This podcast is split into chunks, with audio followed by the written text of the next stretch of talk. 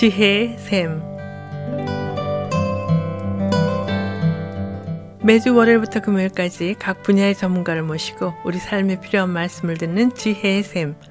이 시간에 훌로신학교 서경란 교수께서 말씀해 주시겠습니다.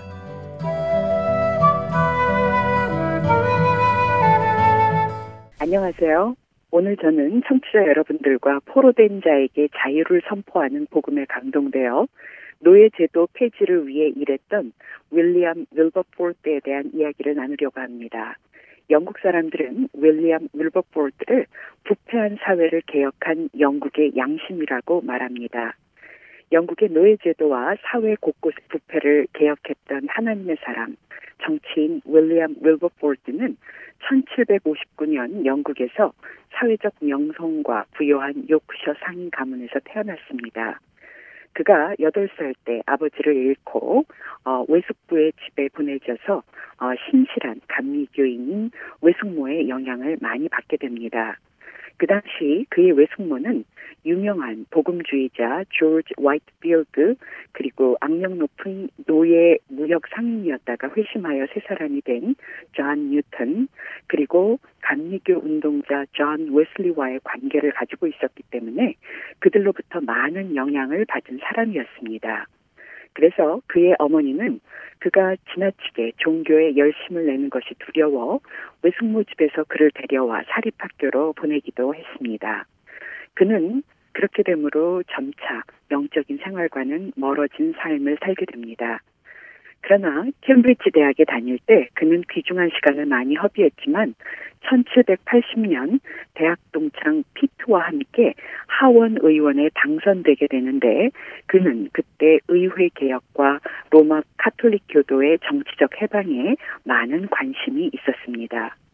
그 후 1784년에서 85년에 유럽 여행을 하게 되는데 어, 유럽 여행 중에 윌버포트는 그의 교장이었던 아이작 밀러와의 유명한 종교 서적 영혼에서 종교의 발생과 진보에 관한 토론 그리고 성경을 읽는 중에 영적인 감화를 받고 회심을 경험하게 됩니다. 그의 영적인 회심 이후에 그는 기독교적인 것이 아니라고 생각되는 이전에 옳지 못한 습관들을 모두 버리고 정치에 관심을 기울이게 되었습니다. 그는 자신의 진정한 목적과 부르심이 정치를 통해 하나님을 섬기는 것이라는 사실을 깨닫고 영국의 도덕적 사회적 혁신을 강하게 부르짖었습니다. 그는 지칠 줄 모르는 열정으로 사회의 약자들인 고아와 불뚝 청소부와 난민들과 감옥수들을 위해 일했습니다. 윌버포트는 자신의 영적 거듭남을 간증한 책을 펴내고 사람들에게 하나님께 돌아오라고 권면하면서 거룩한 삶을 살며 소외된 자들에게 관심을 가지라고 촉구했습니다.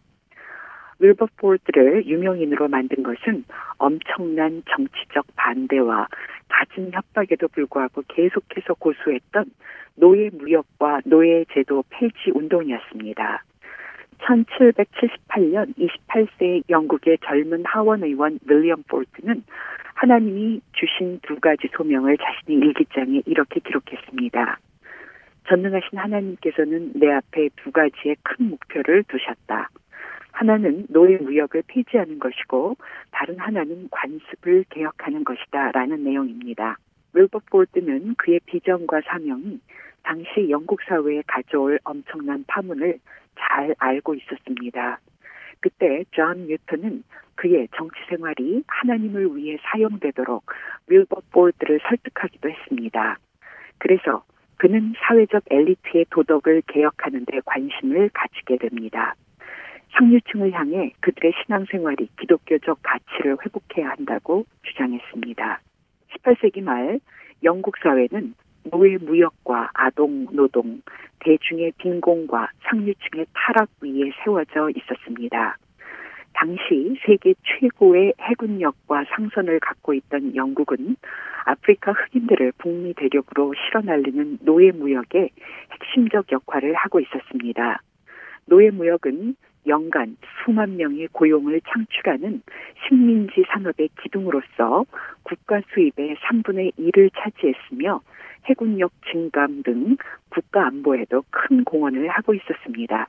이런 상황 속에서 1798년에 윌버포드는 노예 무역을 폐지하자고 과감하게 캠페인을 벌렸습니다. 지구가 왜소한 윌버포드는 150번이나 되는 대의회 논쟁을 통해 영국이 진정으로 위대한 나라가 되려면 하나님의 법을 따라야 하며 만약 영국이 물질에 눈이 어두워 노예 제도를 계속 고집한다면 살아남지 못할 것이라고 경고했습니다.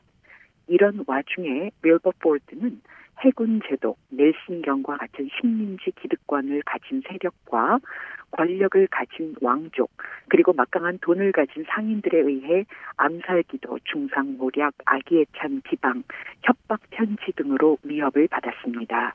이런 위협에도 불구하고 윌버포트는 노예제도 폐지를 위해 시와 노래 등의 문화적 접근을 시도했고 사진 판매와 탄원서 제출 그리고 노예 제도를 통해 생산되는 사, 설탕 불매 운동 등의 다양한 방식을 동원하여 대중 여론을 형성해 나갔습니다. 또한 하원 의원으로서 그는 입법 활동을 통해 자신의 뜻을 관찰해 나갔습니다. 영국의 수많은 뜻을 같이 하는 그리스도인들의 도움을 받으며 하나님을 의지하고 대영 제국의 악법과 맞서 싸우는 외롭고 기나긴 노예 해방 운동에 헌신했습니다.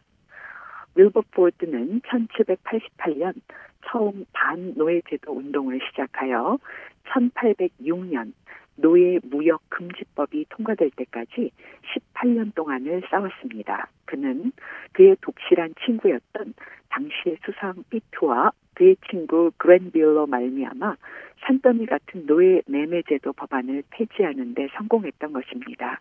또한 1833년 그가 숨을 거두기 바로 며칠 전에 영국에서 노예제도 폐지, 노예 해방이라는 역사적인 진보를 보게 됩니다. 마침내 그가 뜻을 세운 지 46년 만에 영국 의회는 노예제도를 영원히 폐지하는 노예 해방 법령을 통과시켰습니다. 그로부터 1년 후 1834년에는 80만 명의 노예가 자유인이 되었고 어, 대영제국의 식민지에서 교회들의 문이 모두 열려지고 해방된 노예들이 몰려들어 대만원을 이루게 되는 역사가 일어나기도 했습니다. 윌리엄 윌러포트가 남긴 유산은 노예제도 폐지라는 역사적인 사건만은 아닙니다. 그의 생애는 깊은 영성과 실력을 구비한 평신도의 영향력이 얼마나 클 수 있는지를 잘 보여주고 있습니다. 그는 하나님이 개인의 삶을 통해 하나님의 뜻을 이루고 성취하신다는 것을 보여준 것입니다.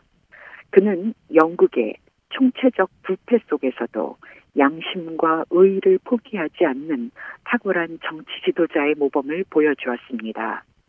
그는 하나님을 의지하고 하나님 앞에서 스스로를 정결케 할 뿐 아니라 나라를 살리기 위해 목숨을 아끼지 않고 말과 행동으로 일함으로 영국의 야만적인 법과 관습들을 폐지시켰습니다. 그래서 구조적인 악의 뿌리가 깊은 영국 사회를 개혁하려는 윌버폴드의 헌신적인 노력에 감동한 많은 사람이 그를 사회 악과 맞선 영국의 양심이라고 불렀던 것입니다. 오늘날 우리가 살고 있는 이 땅에서 악에 맞서 싸울 헌신된 사람을 우리는 어디서 찾을 수 있을까요? 저희가 이것을 깊이 한번 생각해 볼 수 있게 되기를 바랍니다. 감사합니다. 지금까지 훌러신학교 서경란 교수께서 말씀해 주셨습니다. 지혜의 샘 오늘 들으신 내용은 극동방송 뮤지지사 홈페이지 usk.febc.net usk.febc.net에서 다시 들으실 수가 있습니다. 아름다운 음악과 기쁜 소식을 전하는 극동방송에서 보내드린 지혜의 샘 오늘 순서를 마치겠습니다.